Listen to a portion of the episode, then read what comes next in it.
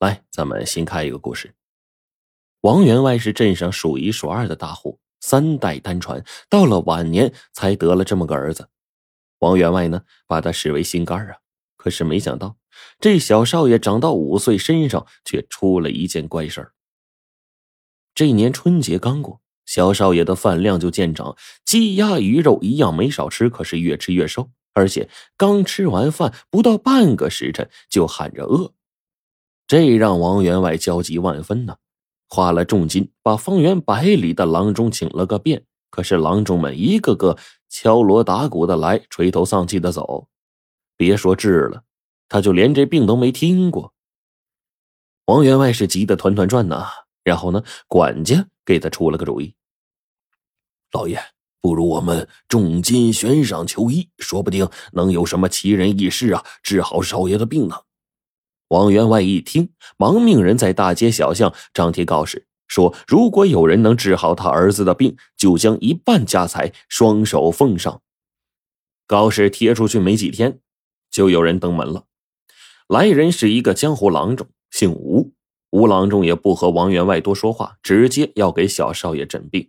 王员外就领着他呀见自己宝贝儿子。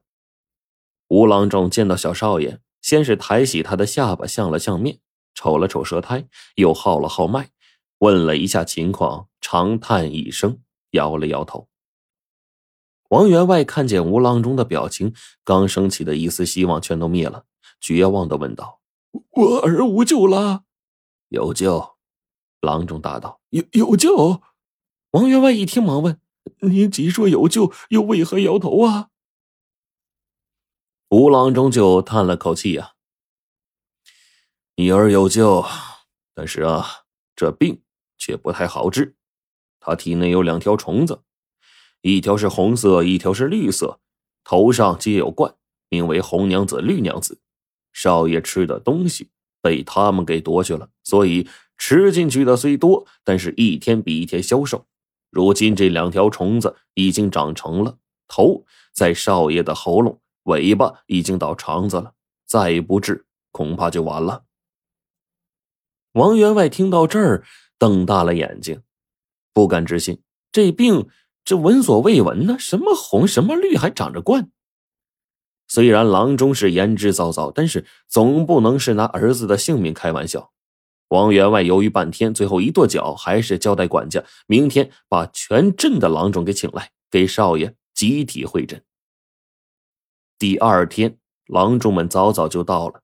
吴郎中呢，捋着胡须，把诊断结果跟大家一说。众郎中听罢，马上就炸开了锅呀！没有一个人相信，又没有一个人能说出到底是什么病。大家就决定先看看吴郎中开的方子，再做决定也不迟。这云游郎中开的方子呀，倒是简单。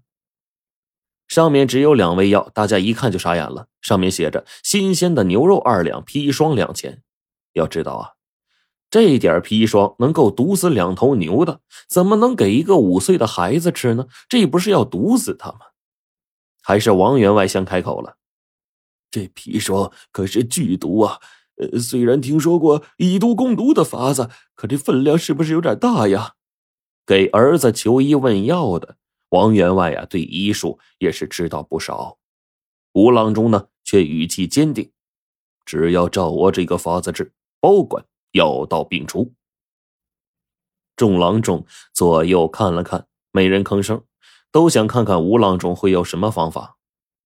吴郎中咳嗽了一声，又接着说：“找一处黑屋子，门窗紧闭，一丝光都不能透。”让少爷一天不进食，第二天用牛肉包着砒霜做两个肉丸子，让少爷吞下。那红娘子、绿娘子饿了一天，必定来抢肉丸子。接下来的三天最为重要，因为两条虫子中了毒，在少爷的腹中折腾，定然十分难受。但无论如何也不能放少爷出来，更不能给他进食，否则必死无疑。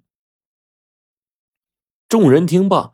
你看看我，我看看你，吴郎中这法子呀，虽然稀奇，但惊险万分呢。稍有差池，就会送了人的命，所以大家都不敢妄下断言。王员外也在心里打鼓啊，到底治还是不治啊？眼睛扫了一圈，见众郎中啊也没什么主意，只有吴郎中气定神闲的看着他，心想不治是死，治了还有一丝希望呢。想到这儿，就冲着吴郎中点了点头：“好，就依先生说的办，一切就拜托了。”